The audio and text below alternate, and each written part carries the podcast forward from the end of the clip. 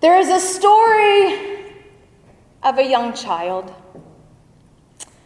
And this child is learning to swim. And his dad places him in the water.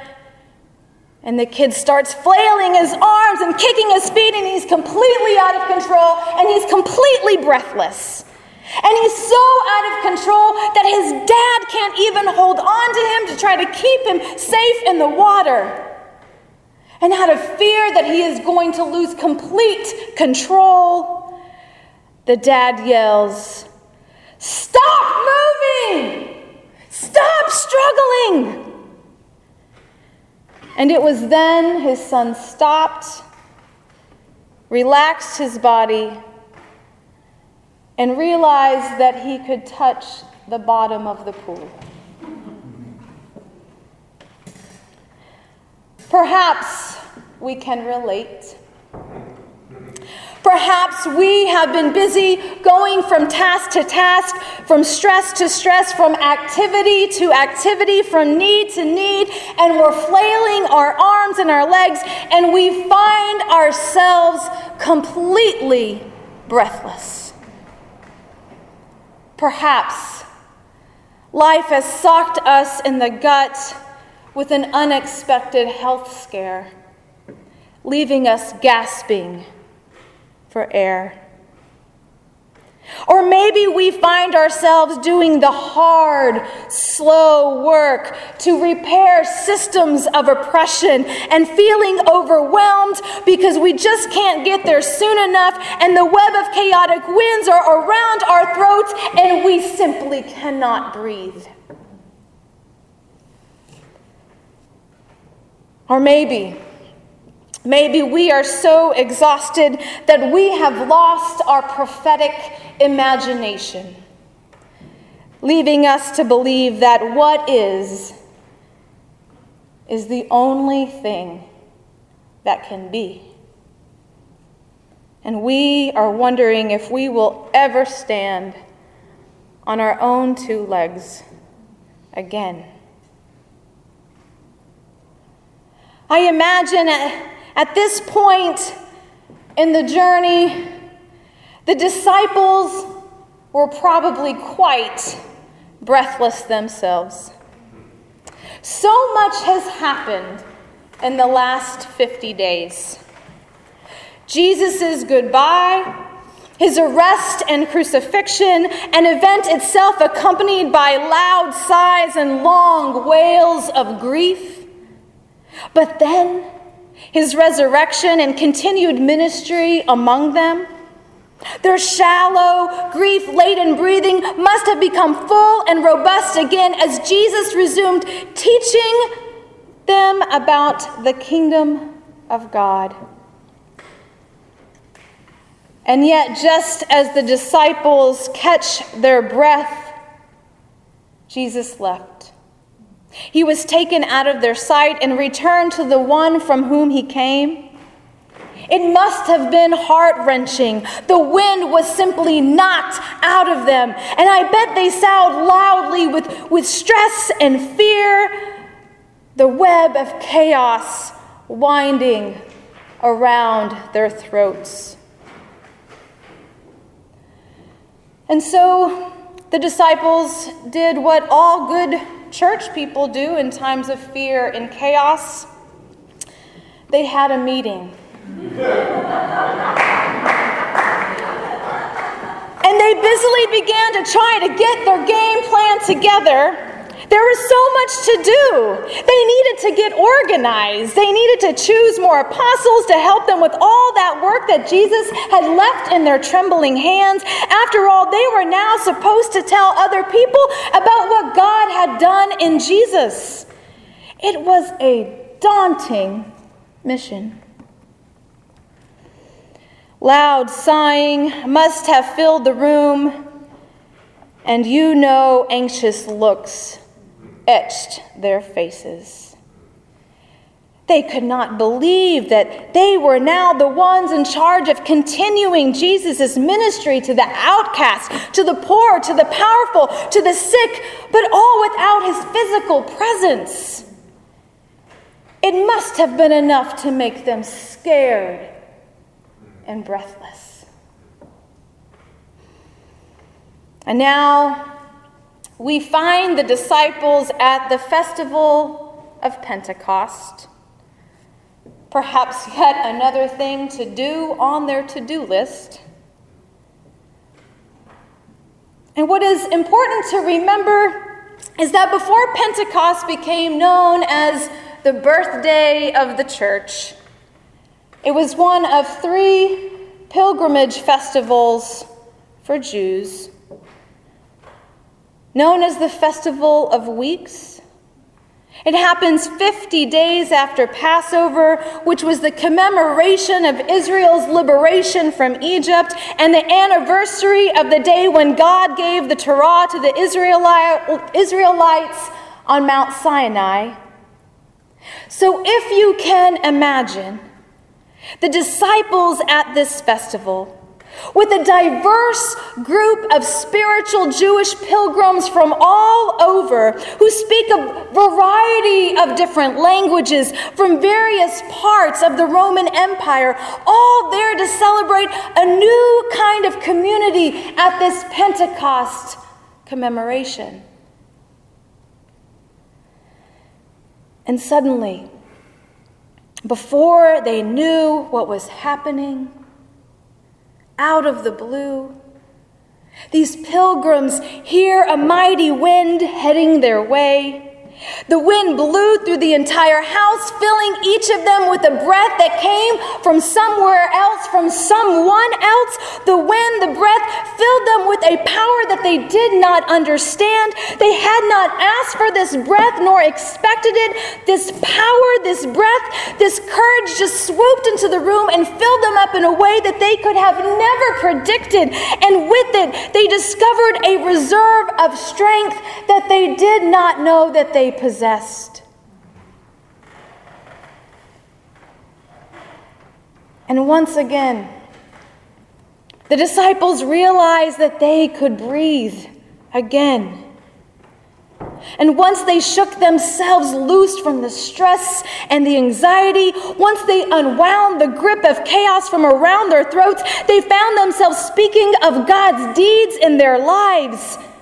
These timid, stressed out disciples found themselves standing strong on their own two feet, preaching and testifying to who God was and what God had done in their lives. And the people listened. And they came face to face and lung to lung with the gift of God's Holy Spirit, God's holy breath, and they are enabled by the arrival of the lively, creative, unpredictable, and uncontrollable Spirit to comprehend a universally understood language. How I wish a violent wind would erupt through this place now and fill us with the Holy Spirit that we hear about in our ancestors' story. How I wish the Holy Spirit would fill us with all the courage in the world to dream dreams and to give us the energy to dance and lift us out of our pain. Oh, how I wish it were big and mighty and obvious. But perhaps it is not always to be that way.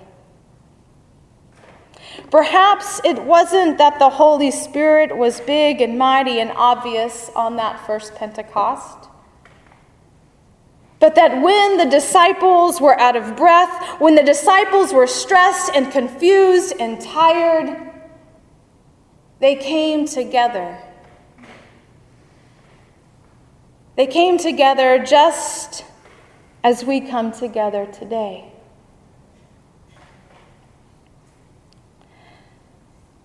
About 50 years ago, when people were tired and out of breath, some of them came together. During the civil rights movement, there was a hesitation to organize in smaller cities, in places like Selma.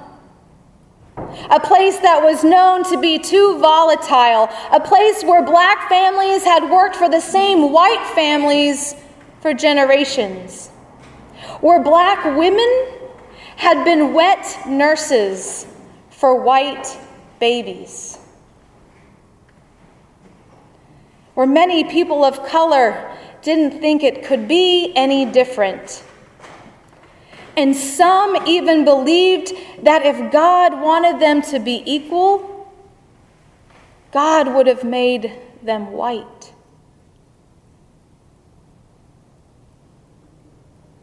Prophetic imagination had been lost. Not because of anything that they had done, but because it is all that they had known, because they were tired, because they had to survive. But a shift was coming. And civil rights leaders like John Lewis and Bernard Lafayette started working, coming together with young people and asking questions. Why can't your parents vote? Why are you drinking out of that black's only water fountain? And soon, a violent wind was erupting. Pentecost personified was coming. And people were coming together to peacefully protest, to bring attention to voter suppression, and it got people thinking differently.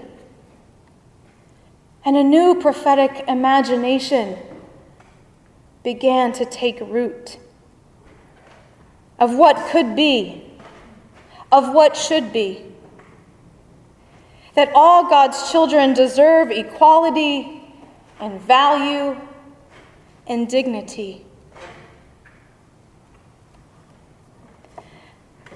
I can't help but think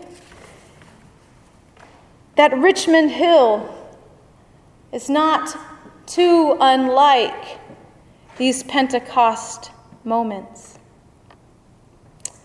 Friends and half strangers coming together from different parts of the city. Some of us may even be visiting from other states or other countries.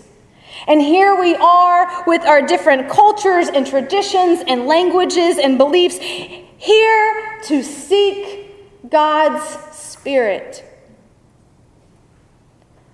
What a gift it is to experience Pentecost personified, a safe space for all who need it, a place for people to be present to themselves, to God, and to one another. A place to share our grief and to celebrate our joys, to rest in God's presence, to strengthen ourselves toward courageous compassion so that we can do the work that we are called to do. A place to help each other, and a city reignite their prophetic imagination. Theologian Brian McLaren reminds us that church doesn't exist for the benefit of its members.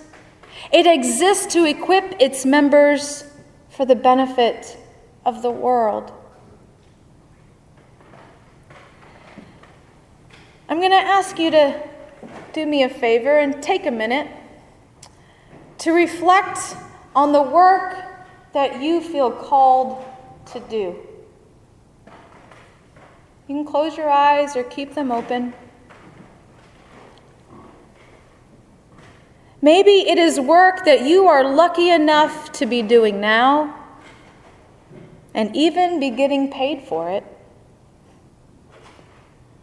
Maybe the work you feel called to is a nudge that you are feeling, but not quite sure that you are ready to respond. Maybe it is work that you are transitioning into. Maybe it is the work that you know you should be doing, but not quite sure how to do it yet.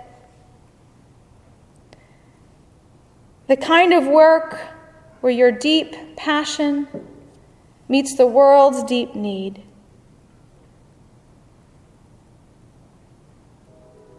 And I invite you, if you want to write it down, to name it, to see it. And if you feel called, speak it aloud. For it will be prophesied.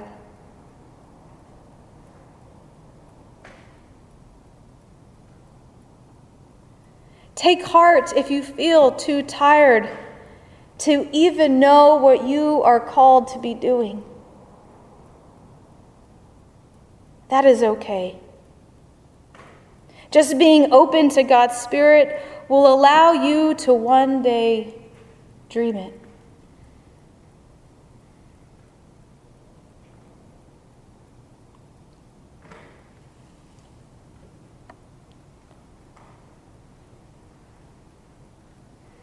My rabbi friend asked me why I like Pentecost so much. I told him it was like a reboot for the church, a reminder that God is still very much present in breath and spirit through us and through the work of the church. As people of Pentecost, God invites us to experience in the fullness of life, which God intends with God's holy breath. We are invited to breathe deeply and consciously in every moment in our lives, breathing, expecting to be filled with God's Spirit, God's holy breath, that same Ruach, that same breath that was at work in creation expecting to be changed by it as it fills our lungs, expecting that we might see things we could never imagine seeing or speak things that we did not think we had the courage to say. We have the ability, and dare I say, the responsibility, to help bring the light of Christ into the world. And let us remember that as long as we are here and we dare to pray, we will find our own lungs filled to the gills with courage and a reserve of strength, a passion of faith that we did not know that we had. So, dear friends, may God pour out God's Spirit upon you to see and to dream and to prophesy.